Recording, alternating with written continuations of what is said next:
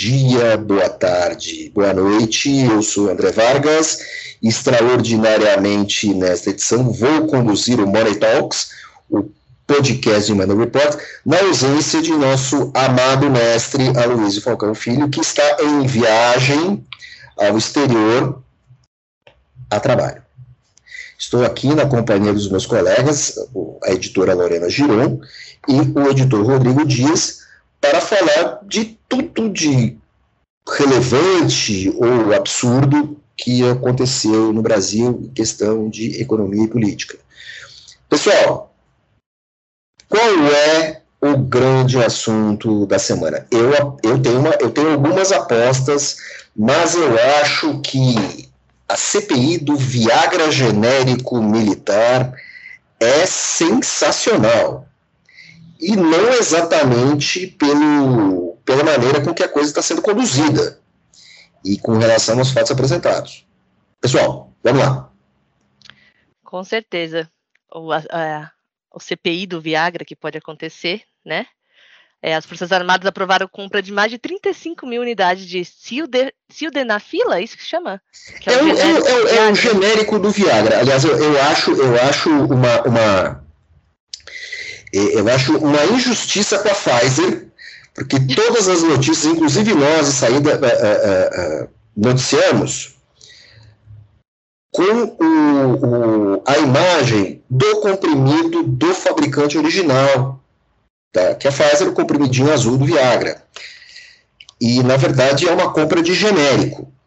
Mas tudo bem, foi um baita marketing, foi um baita marketing, foi um baita marketing para a Pfizer, mas assim, é, não está claro se a Pfizer está vendendo. Eu, eu, sei que a compra é para o genérico, uhum. certo?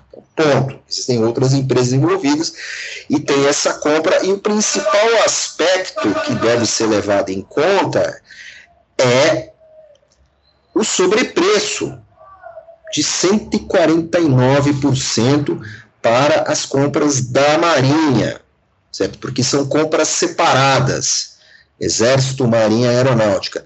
O principal é por que a Marinha está pagando mais caro? Porque há esse sobrepreço, sendo que a Marinha é quem fez a maior compra.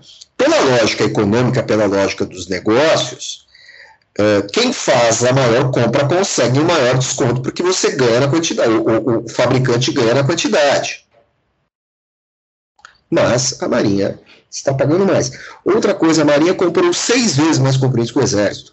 Uh, a Aeronáutica comprou 2 mil comprimidos uh, para disfunção erétil, e a Marinha comprou 28 mil comprimidos em, pregões que começaram, a negociação começou em 2018, esses pregões foram aprovados em 2000 e eles estão em vigor.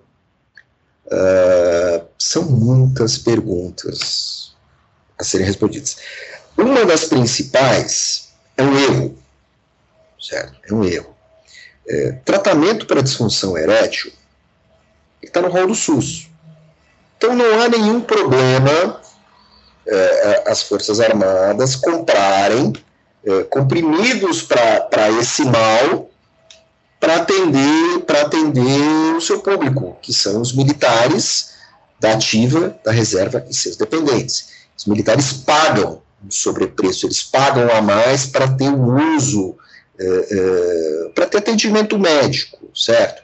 Isso é, isso está mais ou menos equilibrado. Não vou entrar no mérito se é justo, se não é justo, assim, todos os países que têm forças armadas constituídas possuem hospitais militares. Atividade de risco e também você tem que atender o público da reserva. O que, o que me, me deixa encafifado é essa grande diferença que suscita piadas, né?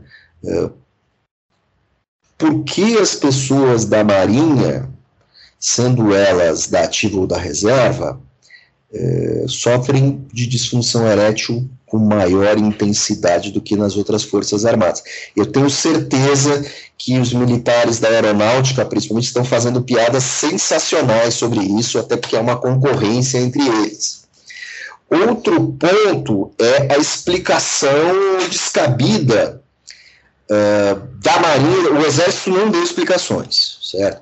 É, afirmando que esses remédios são para tratamento de hipertensão arterial pulmonar, uma condição é, chamada RAP, que é uma condição rara. Se essa condição é rara, por que ela ocorre mais com o pessoal da Marinha? Gente, precisamos de uma pesquisa. Eu não quero simplesmente chegar aqui e acusar de que há uma compra superfaturada e tal. Talvez tenhamos um case científico aí para analisar. Estou falando com ironia, mas também pode ser. Tudo merece, tudo merece alguma exploração. É, outro, outro, outro ponto. As dosagens compradas, se você lê a bula, nós publicamos a bula, a nossa valorosa editora Lorena Giron publicou a bula do remédio.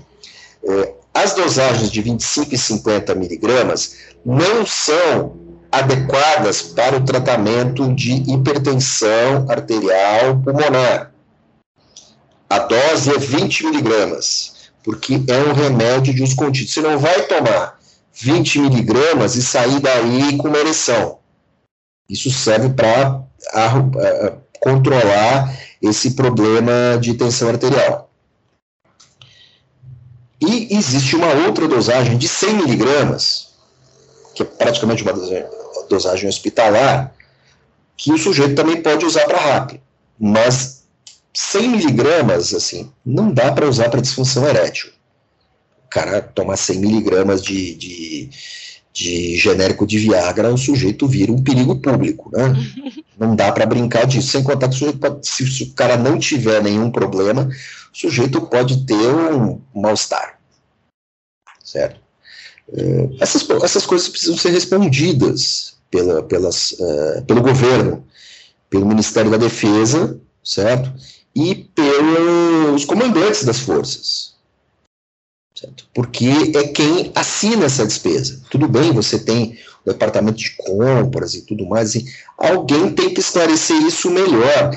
E uma CPI do Viagra genérico militar é, seria muito desgastante para o governo, principalmente para o governo militar que se arvora muito de militares da reserva ocupando postos aí dentro das estatais, dentro dos conselhos e tudo mais. É um problema que o governo deveria evitar, mas que não está fazendo nada. Né? Se colocou é, nessa posição. Exatamente, exatamente. Sabe que essa essa resposta do Exército, compramos 35 mil comprimidos de Viagra para tratar hipertensão pulmonar, me lembrou as desculpas que eu ouvia quando era menor, de uns tios meus, que eu só compro Playboy para ler entrevista. É mais ou menos isso, né? Assim, é, só compra Playboy para ler entrevista. Exatamente. Eu me lembrei disso agora. é.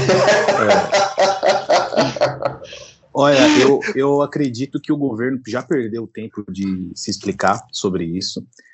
Mas tem, eu queria, até seria um assunto interessante para a própria Money Report, é, todos esses medicamentos eles foram comprados via SUS, né? A, po a população brasileira hoje, qual seria a demanda, né? Esse, esse era um número que eu queria, fico muito curioso em saber em relação a, a, a essa disfunção. Em relação, em relação ao público, né? Ao público geral né? Porque, é. porque a gente, porque assim, queira não essa compra efetuada pelas Forças Armadas é uma compra muito volumosa. Né? E além de superfaturou, além, além de superfaturar. Se, se for para RAP, é um remédio contínuo. Então o cara tem que tomar duas, três, quatro vezes por dia, não sei. Mas assim, é, qual a validade desses remédios? Isso vai ser entregue até quando? Tem várias perguntinhas aí que não foram, que precisam ser respondidas. Quer dizer, volta e meia o cara tem, é, o cara precisa. O sujeito tá lá, tá doente e tal, tem problema, precisa desse remédio. Isso... Por que essa diferença? Por que é diferente de preço? Porque essa quantidade. Ponto, isso precisa ser respondido. E nessa brincadeira você também tem a questão das compras de próteses penianas. E o que, o que me deixa curioso é que essas próteses penianas são próteses é, infláveis, né? Já tinha, já estudei sobre isso o cara, é uma prótesezinha que o cara coloca lá dentro do órgão e ela é inflável por uma bombinha. Eu não sei se essa, se essa se essa prática ainda é moderna ou se existem outros dispositivos mais modernos. E também uma pergunta aí com um pouco de xiste, né? É, essas próteses são de 15 a 25 centímetros de comprimento. 25 centímetros. Vamos falar sério. O cara tá querendo enganar quem? Por Sabe? favor, né? Não, essa é a pergunta que não quer calar, né? Vamos lá. Mas outro ponto. Esse tipo de tratamento também é possível obter por, pelo SUS. Então a compra é legal. É que agora está vindo tudo, certo? Surgiu até uma compra de Botox, correto, Lorena? É, surgiu do Botox e assim, o, a, o Botox também pode ser usado para vários outros, outros tipos de tratamentos. Ok, só que assim, juntou tudo, né? Juntou todas essas questões é, de, de estética, e aí teve as, as compras de, de picanha, de, de, de, salmão, camarão, não sei do que. Então ficou, ficou uma, um sensacionalismo, vamos dizer. Então tá difícil é, a, o povo analisar bem, mas assim. Hum, a estética aí tá, tá, está sendo analisada na, no é, governo? Vamos, vamos, vamos, vamos pensar bem assim, assim. Quanto mais tempo o governo demora para explicar, pior fica. Mas o, o, governo Bolsonaro tem um pouco dessa lógica do quanto pior, melhor, né? Vou, vou, sabe assim, batam em mim, batam no governo, porque assim nós nos mantemos em evidência. É, enquanto isso o SUS está sendo de pirona, entendeu? É. Não é legal. Não, tá não é legal. Nós acabamos de passar, estamos passando por um momento complicadíssimo da pandemia, é, com todos os devidos atrasos do executivo e todos os conflitos e brigas e ausências e absurdos, é, a operação do SUS funcionou de uma maneira gloriosa. Sim. Certo? O Brasil teve uma reação é, é sensacional. Os profissionais do SUS é, merecem todo o respeito e são de, os profissionais de base são de excelente qualidade, assim como os profissionais de, de, de, da alta complexidade. Então, eu acho que, mais uma vez, perdemos a oportunidade. Falando em oportunidade, me fala dessa tal CPI do MEC. O que, que houve? O governo está o governo impôs um sigilo agora, né, que, que pretende 100 anos sobre as, é, as andanças dos pastores Gilmar Santos e Ayrton Moura pelos gabinetes do Palácio. Foi o que eu chequei agora. Então, te, então estou tendo várias questões. Ninguém sabe como está tendo os acessos ao aposento de Bolsonaro, nem mesmo ao Palácio de Alvorada. E então os pastores que estão, estão envolvidos com dinheiro público, que custou a queda do ministro da Educação, e agora o, a, a, o Bolsonaro impôs esse sigilo de 100 anos para, para, para os pastores. E ainda fez piadinha, né? Fez piada, fez piada sim, é. Fez piada, porque perguntaram para ele no Twitter, e aí, presidente, que questão é essa? E ele falou, descubra daqui a 100 anos e um joinha. É, eu fico pensando se o STF, que é tão atacado, é, não pode derrubar esse sigilo. Outro ponto: é, o próximo presidente da República, ou próximo, próximo, próximo, daqui duas, pode derrubar todos esses sigilos numa canetada só. Os atos de um presidente eles não são absolutos. Um, um, um, uma república não é uma monarquia. sabe, o cara só tá, o cara só tá, sabe, fazendo marola fazendo, é, agindo daquele jeito Bolsonaro. O Bolsonaro já está fazendo uma força-tarefa para travar essa CPI, e agora, tá, com esse sigilo, com os lobistas envolvidos, está é, tá suando como um desespero. Batendo, é, né? Mas assim, a PGR tem agido de uma maneira muito conivente com o governo. Certo? A PGR tem agido como a AGU. Uh, e eu não vou nem dizer como a AGU tem agido. Mas é o seguinte, é, as coisas precisam ser esclarecidas. Tudo indica que você tinha ali meia dúzia de dois, três pastores picaretas intermediando negócios. E isso precisa ser esclarecido, porque quem denunciou foram os prefeitos. certo? Quem denunciou esse tipo de escândalo, esse tipo de operação, geralmente, quando surge, tem prefeito envolvido, mas tem prefeito envolvido recebendo. Nesse caso, foi o prefeito mesmo que denunciou, os caras gravaram os caras. Assim, inverte até a lógica da corrupção. É uma coisa uhum. que eu confesso que é bem nova para mim. Eu já cobri dezenas de casos de corrupção uh, no Brasil desde o governo Fernando Henrique. Certo? Eu comecei, comecei a trabalhar na grande imprensa no governo Fernando Henrique há quase 30 anos, apesar de eu ter 30 anos de profissão. Completo, eu completo 30 anos de profissão no final do ano. Mas, assim, cobrindo impressão, 28. Nunca vi disso. Certo? Nunca vi disso mesmo. Vamos continuar falando de política, mas no nível hierarquicamente um pouco mais baixo, dona Lorena. Vamos falar de é, deputados estaduais? Sim. O Arthur Duval foi, teve a, o seu mandato cassado, certo? Não, mandato cassado não. Teve o pedido de cassação. Vai ser votado. De cassação. Vai ser votado. Verdade, verdade. E aí, com isso, o Conselho de Ética da Assembleia Legislativa de São Paulo aprovou por unanimidade o pedido de cassação do deputado Arthur Duval. Então, ele, é, ele reclamou, ele lembrou que o colega Fernando Cury foi filmado apalpando o, a deputada Isa Pena, e, e mesmo assim ele só teve, acho que uma suspensão de seis meses, e usou isso como desculpa, e disse que não foi justo, mas, mas mesmo assim a, a Isa Pena disse que, não, que esse caso não justifica nada, isso só quer dizer que, na verdade, lá é, o Conselho de Ética que não tem força o suficiente para o caso dela. E mesmo assim ele, ele foi tentando é, juntar forças para o grupo do Telegram dele para ajudar ele, mas assim, não foi possível. E, e assim, ele saiu, está saindo perdendo dessa nova, nesse novo capítulo eu, é, eu queria, falar. sem querer ser antagonista, mas eu queria só ser um, um pouquinho mais é, bairrista ali na, no, nos corredores da, da, da.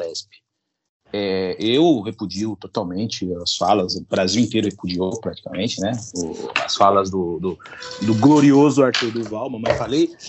Porém, é, o fato na Assembleia é existe o a, existe uma, uma rincha um ódio muito grande do, do, do Mamãe Falei, até por conta do, do, da, da forma com que ele é, vem tocando o mandato dele, que, na minha concepção, é, ele vai ser caçado hum, por tudo que ele fez, menos a questão do, do, do da ida dele à Ucrânia. É... Está dizendo que isso é só a desculpa que o pessoal estava querendo, os opositores dele estavam querendo para se livrar dele. Exatamente, exatamente. É, e assim, vamos colocar na balança é, os fatos, né? O, a Lorena falou do Fernando Cury.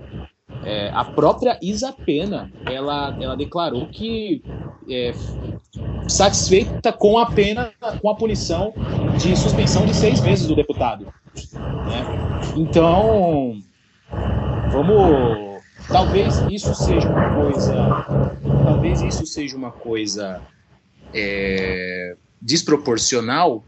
Porém, vamos, vamos ser otimistas. Vamos pensar que daqui para frente, após a cassação do, do Mamãe Falei, é, o, a casa, a Assembleia, seja um pouco mais rigorosa com essas ações. Né? Sabe que o problema da questão do Mamãe Falei é que foi uma repercussão internacional. Eu acho que isso que pesou, assim, sabe? Claro que, que da Isa Pena foi, foi sério e eu acho que tinha que ter sido uma pena bem mais séria. Mas o Mamãe Falei pesou lá fora, sabe? Foi uma questão da guerra. Então eu acho que eles estavam sendo cobrados, assim. E, em português, o cara causou um pequeno incidente internacional.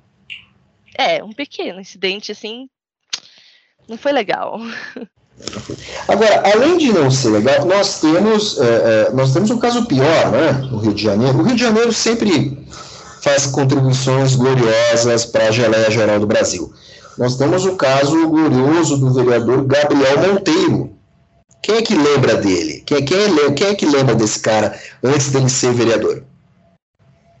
Olha, eu lembro dele com amigos meus me mostrando vídeos dele, como, como ele era um PM incrível, mas assim, eu nunca, nunca fui muito fã, não. Eu lembro O dele. Gabriel Monteiro, Pode falar. Monteiro, André, antes, é, ele era da turma do MBL, né? Ele era, ele era um MBL 4.0, né? Ele era o MBL Júnior entre os Júniors, né? Ele era o MBL Júnior, estava querendo cavar o espaço dele, se elegeu vereador, fazendo aqueles vídeos lacradores e agressivos em cima de figuras públicas e manifestantes. Eh, Em alguns momentos partiu para porrada. Acho meio perigoso um cara que nem ele também tentar partir para porrada, porque fica complicado. Ele não é lá, né? não é lá um cara muito grande. E aí agora surgiu essa, esse escândalo, ele tá, é, foi acusado de assédio moral, de assédio sexual, e que esse cara teria vídeos em orgias com menores de idade com consumo de drogas. Sim. Que coisa fantástica, olha que coisa fantástica. E é um sujeito que se postava ali como um, um, um, um cara, um defensor da moral, dos bons costumes, um brasileiro conservador que estava aí para mudar tudo isso. E ele sempre se apresentando de forma muito agressiva uh, perante seus colegas. Eu não estou dizendo que político é santo nem nada, que os outros são santos, mas assim, esse cara sempre teve uma conduta muito esquisita e, e acabou sendo denunciado pelos seus assessores. Eu nunca vi isso. E, assim, e o que ele tá, é diferente do caso do Mamãe Falei, que está sendo julgado por quebra de decoro, são comentários machistas. Certo?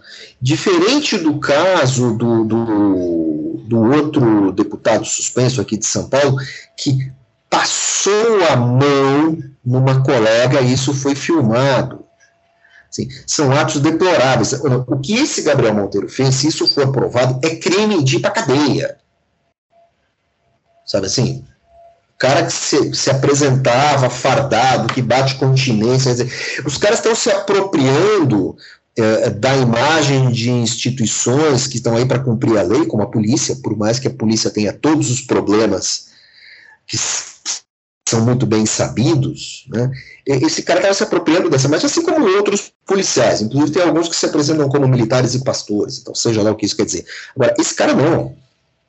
Esse cara ah, ah, transou com adolescentes, em orgias com uso de drogas, tudo isso escondido num cofre secreto que os assessores apontavam que existia.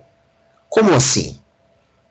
Isso tem que ser investigado, tem que ser provado. Se esse cara fez isso, ele tem que ser uh, ter um mandato cassado. E ele tem que ir para cadeia, tem que ser condenado. Se ele, se tudo isso é uma armação, que volte às atividades dele, que continue sendo chato que sempre foi, uh, uh, sabe, grosseiro, agressivo e tudo mais. Mas isso tem que ser investigado até o final. Certo? É esse tipo de coisa, o que, me, o que me deixa intrigado, esse fenômeno da nova política, é que esses caras da nova política não tem nada de novo, não. Eles só estão aí gritando mais alto que os outros, dizendo que vão mudar tudo, e na verdade estão repetindo é, tudo de ruim que já foi feito de uma maneira muito mais estridente. É, eu ia, até, eu ia até te perguntar se isso é uma coisa nova ou não, André, porque assim, eu vejo muito isso nos novos políticos que são youtubers, redes sociais, que se expõem muito nas redes sociais com esse viés sensacionalista, né? Que e tem essa sede por espetáculo. E assim, eles se sustentam nesse palanque virtual. Então eles fazem assim, ele tem essa superfície moralista para conseguir voto e usa essa máscara para atrair o público. Eu não sei, eu acho que isso na verdade sempre teve, né? Mas eu acho que na verdade com o YouTube eu acho que eu tô vendo muito isso. Então eles, Não, mito do usando- herói, o herói moralista tal, mas aí nos bastidores a gente vê uma coisa totalmente. É, você tem a espetacularização, sim, Lore. Eu acho que tem, eu acho que você está correta, acho que isso é um fenômeno das redes sociais, sim. Você tem esse momento eh, da política que acontece em todos os países, de tempos em tempos, você tem uma ascensão de um populismo, eh, ora ele é de direita, é de esquerda, mas um populismo indignado, feroz, agressivo. Só que eh, esses fenômenos se encontraram. essas ondas se encontraram e criaram uma onda maior. Só que essa turma que está chegando aí, que chegou aí agora na vereança, deputado, senador, com tudo, também é um pessoal politicamente muito despreparado. Muito despreparado, assim, vou ser franco, por falta de estudo mesmo. Não é falta de malandragem política, não, não é falta de habilidade, é falta de estudo, sabe? É, é, precisa um mobral político para esses caras, sabe? Não estou dizendo que o cara tem que ser um intelectual, feito aqueles grandes figurões do PSDB, a turma universitária do PT, não, não é nada disso, até porque o MDB também tem muita gente muito bem preparada. Assim, tá faltando beabá político. Os caras se comportam é, como rappers, sabe? É, tem uma como coisa... pode, né? Você é, ficar fazendo, se for provado, né? Mas você fazer coisas assim, enquanto você é um político, você tem que ter um. um você, você, não pode fazer né? isso, você não pode não, fazer isso nem se você for um cidadão anônimo, ponto. Sim, sim, mas você tem que, pelo menos, se, ter um certo controle, um, se comportar, né? É, gente, é, psicopatas, psicopatas conseguem se comportar na maior parte do tempo. Essa turma não. Agora, vamos falar de Bolsonaro e pesquisa, vamos falar de política. Políticas. Política boa, grande. Política grande, que não envolva necessariamente escândalo. Por enquanto não está envolvendo, não. Mas falei escândalo, a minha cachorra latiu. ela, ela, ela, ela é um animal político. Que não, assim, o Bolsonaro está crescendo, está crescendo nas pesquisas, que eu acho que era esperado. Acho que ele tem musculatura para isso, ele está trabalhando para isso. É, como é que. O que apontam as pesquisas, dona Lorena? Chamo você de dona Lorena porque eu tenho uma tia chamada Lorena. Ah, é? é? A nova pesquisa do Poder Data, ele mostrou que o presidente, o ex-presidente Luiz Inácio Lula da Silva está com 40% das intenções de voto e o o presidente Jair Bolsonaro está com 35%, ou seja, a diferença de 5 pontos percentuais, que é o menor, a menor diferença de pontos já registrada. Isso aí configura praticamente um empate técnico. Então, já é uma polarização consolidada, assim. Eu acho que a gente já pode considerar a polarização total. Mas isso é não estimulada, é, né? A... Sim. Tá tudo bem. Não é, não é espontânea. Então você tem, você pode ter ali um, um, umas puxadas nessa curva. Mas esse dado é interessante pelo seguinte, ele, ele, dois pontos. Ele praticamente enterra de vez a tal da terceira via, essa terceira via tão engarrafada que anda por aí. Porém, ao enterrar a terceira via, é, você vê como política é uma coisa sutil, né? Também dá uma certa relevância à terceira via, porque vamos levar em conta que essa estimulada está redonda. É por aí. Aumenta a importância do postulante à eleição de buscar os votos da terceira via. Lula tem que engordar com os votos do Ciro e o Bolsonaro tem que engordar com os votos da turma do Dória, da turma que era do Moro, entendeu? Tem que engordar com essa turma aí. E, e, e, desse jeito, o que eu acho difícil, eu acho que deve ter uma, uma bela distorção nessa pesquisa estimulada, uh, desse jeito a eleição corre muito risco de se consolidar, de se resolver no primeiro turno. Certo? É, o que pode não ser exatamente bom para o vencedor, mesmo numa eleição, porque você precisa fazer outras amarrações com o Congresso, isso não pode ficar muito solto. Agora, o que está me. É, é, há semanas, desde fevereiro, nós comentávamos nos podcasts que Bolsonaro deveria crescer. Isso de fato está acontecendo. Agora, também comentamos que o Lula também teria sobra para crescer. O que nesse momento não está acontecendo. Quer dizer, Lula largou na frente, Bolsonaro ficou para trás, cresceu, mas o Lula também deve ter um fôlego para crescer mais. Eu acho que não chega, uh, nenhum dos dois bateria 50. certo? Nenhum dos dois bateria 49% das intenções. É, e eu acho que a eleição ainda, ainda que a eleição presidencial esteja na cabeça das pessoas, uh, tem que ver como é que fica na espontânea. Se você for olhar a pesquisa para governador, a espontânea está muito baixa. E como todos os analistas dizem, é, o que vale mesmo é a espontânea. Certo? Que é o que está na cabeça, o que as pessoas têm de resposta pronta. É, a pesquisa estimulada ainda é uma pesquisa que ela, ela, ela indica uma intenção de quem o cara poderia votar. Mesmo assim, essa polarização está consolidada. Eu estou achando que o Lula está fazendo muita campanha de bastidor nesse momento. É, o que eu vi essa semana, o movimento dos dois essa semana é, é assim: o, o Lula está se reunindo com centrais sindicais, então ele está tentando ir mais para o lado da, puxando a galera da esquerda, né? Acho que e o Bolsonaro ele abriu uma linha de crédito, o Banco do Brasil abriu uma linha de crédito para caminhoneiros autônomos, então está tentando agradar essa base aí de apoio. Então, assim, e quem, e, e quem diria, ele, ele deu aumento para o funcionalismo público, né? Um candidato, um candidato que passou a vida inteira dizendo que funcionário público é vagabundo, sendo que a carreira dele na vida toda foi então. como, como um militar, o militar não deixa de ser, de alguma maneira, um funcionário público, um servidor do Estado, e depois foi político. Né? e ele agora deu um aumento, deu um aumento de 5% aos funcionários públicos. É, é, assim, eu acho que o funcionário público até mereceria mais, sabe? Não, não, eu não tenho nenhum problema, nenhum problema moral com dar aumento a funcionários. A questão toda é, tem dinheiro para isso? Não tem. A outra questão é o discurso porque ele havia congelado os aumentos, agora voltou, quer dizer, ele está fazendo um discurso uh, entre, entre a ação e o prometido há uma grande distância, mas Bolsonaro está fazendo de tudo para tentar se reeleger. Ele, ele jogou na latrina a coerência e dane-se, ele está tá fazendo campanha na presidência. Certo?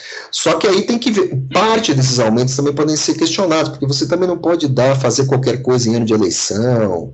Tem, existem umas métricas aí que devem ser levadas em conta. É, Bolsonaro está fazendo campanha abertamente. Vamos ver agora. Do outro lado, Lula se reunindo com o Central Sindical.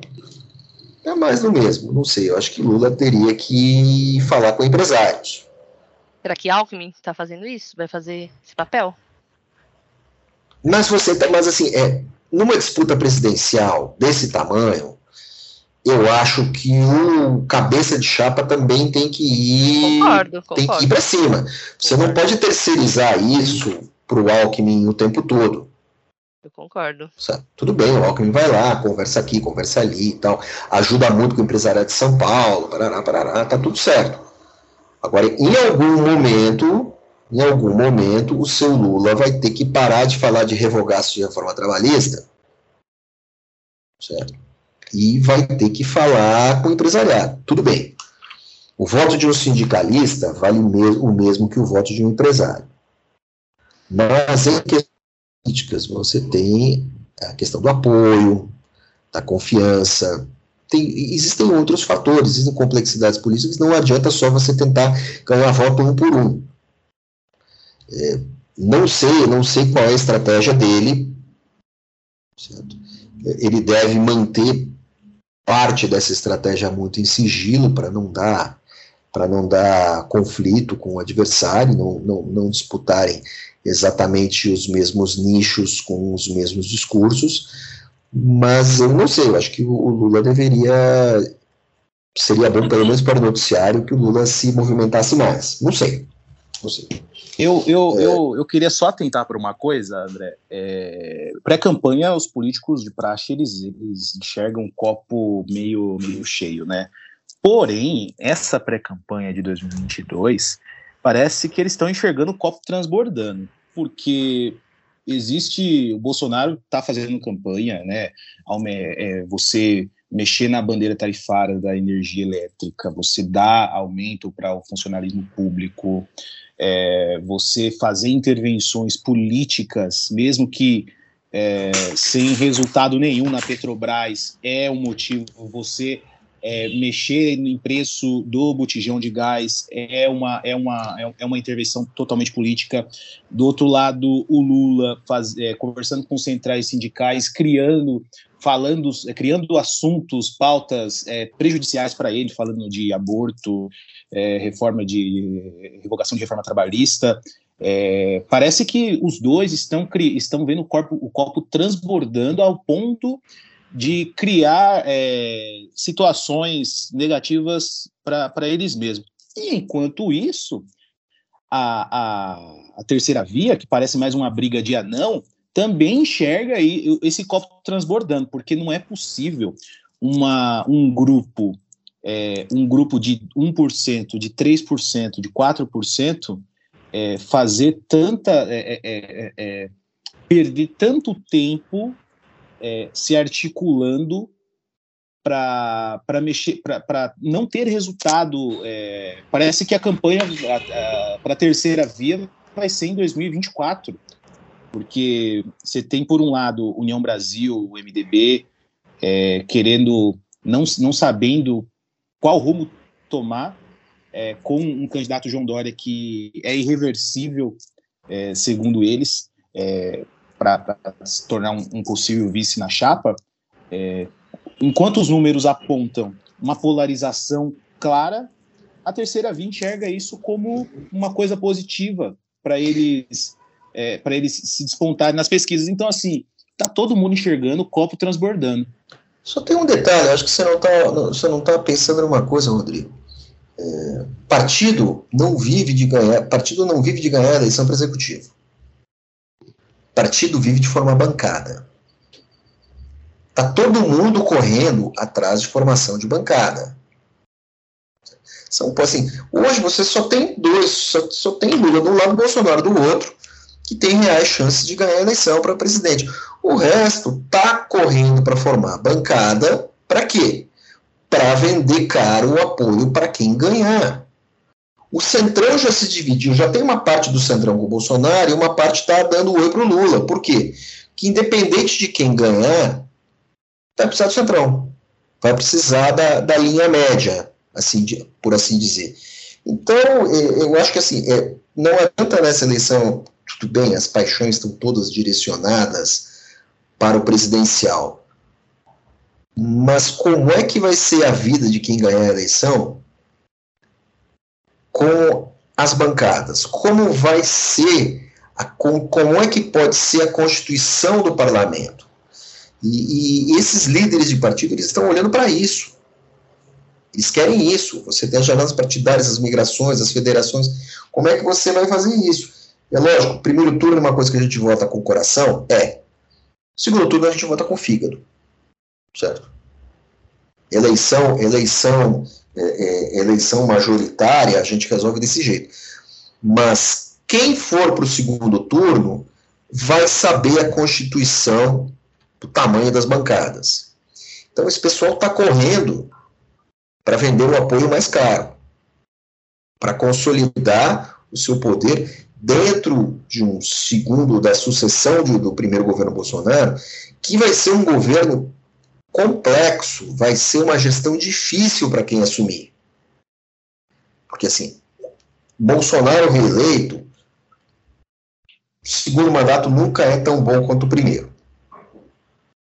Não sei se Bolsonaro teve um bom primeiro mandato. Uhum. Agora, assim, se o Lula ganha, aí a gente entra num outro mangue Será que um terceiro mandato de um presidente consegue ser melhor do que o segundo ou do que o primeiro? A gente está entrando num cenário nebuloso. A gente está entrando num cenário tão nebuloso quanto entramos com a eleição de Bolsonaro, que a gente não sabia o que ia dar. E, e deu no que deu, até com pandemia e tudo mais, outros, outro, outras questões que de fato fugiram do, do controle de quem está no comando do país. Não que ele tenha feito muita coisa para melhorar depois. E, e aí, é, você tem também nessa disputa eleitoral como é que os outros partidos vão se comportar? São dois fatores. Como é que os outros partidos vão se comportar em rede social? Certo?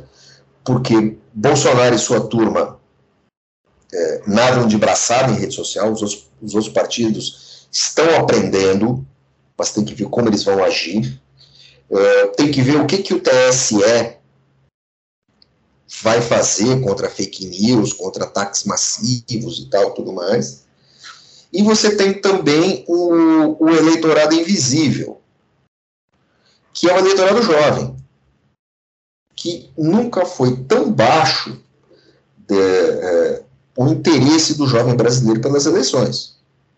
Essa turma de 16 a 18. E não é só a turma de 16 a 18. Você tem a turma com mais de 18 que votou em branco, que não foi votar. Os partidos todos têm que atrair esse pessoal. E achar que a esquerda é quem sabe atrair o jovem, eu acho que não, porque você tem muito jovem místico de direita que vota no Bolsonaro e concorda. Quer dizer, Bolsonaro uh, uh, surfa muito bem nessa área.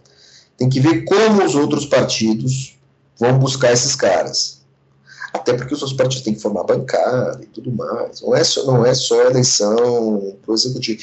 E tem as eleições para governador. Um cenário grande. Nada disso está muito claro. Eu acho que está sendo um podcast que a gente está lançando mais dúvidas do que certezas. E temos, é lógico, caso concreto da Petrobras. Quem fala? A Petrobras elegeu ontem né, a, o nosso amigo José Mauro Ferreira Coelho como novo presidente, né, uma, uma nomeação que já era esperada, uma aprovação que já era esperada, né, e o do Márcio Weber como presidente do conselho, né.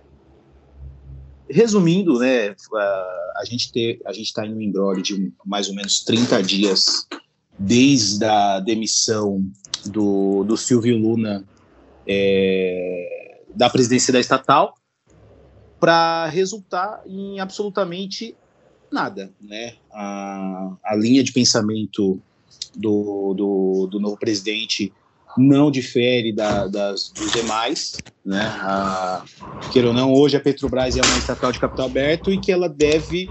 É, ela, ela, deve... Tem seguir, ela, Tem que seguir, regras de compliance. De mercado e tudo. E então, assim, Será que ficou tudo do jeito que está? Eu acho, eu acho que nós estamos diante do, do paradigma do príncipe de Salina, que aparece muito bem uma pequena passagem do livro O Leopardo, e também tem um filme maravilhoso sobre isso, é, que tem um momento que ele, ele, um nobre italiano, diante da constituição da reunificação da Itália, ele um príncipe italiano, ele casa sua filha com um revolucionário e diz para o genro: é preciso mudar tudo para que tudo fique como está. Certo? E, e aí, Bolsonaro tentou interferir na Petrobras de todas as maneiras, mas ele tem que seguir as regras. Não dá para indicar qualquer Zé da esquina. O sujeito tem que ter participação no mercado, tem que ter experiência. Indicou um cara que não tinha experiência, depois indicou um sujeito que tinha conflito de interesse. Então, finalmente, o governo conseguiu indicar alguém capaz de ocupar esse cargo. Mas o, o sujeito ainda não está garantido. Ele tem que ser. É, é, ele foi aceito pelo conselho, depois ele vai ter que ser endossado pelo conselho. E ele vai ter que seguir as regras. Ou seja, é, nada do que o Bolsonaro quis é, funcionou. O único argumento que o Bolsonaro vai dizer é que ele vai dizer que ele tentou. E essa troca, ele está criando um fato político eleitoral. O tempo todo ele vai argumentar que tentou, mas os poderosos não deixaram.